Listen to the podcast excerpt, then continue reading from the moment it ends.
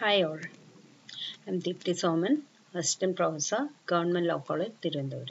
I would like to thank Higher Education Council and SD College, Alappuzha to conduct this course and to give me an opportunity to participate in this program. We know that the pandemic, which affected the whole world, is spreading so fast and no one is able to find a solution for preventing this.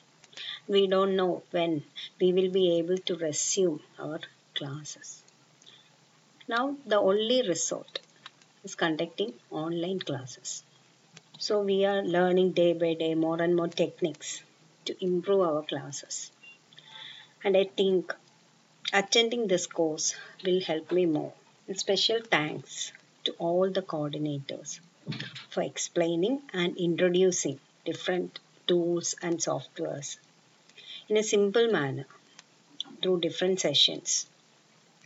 So that even those who has no technical knowledge can do the assignments and which will help us in taking our online classes later.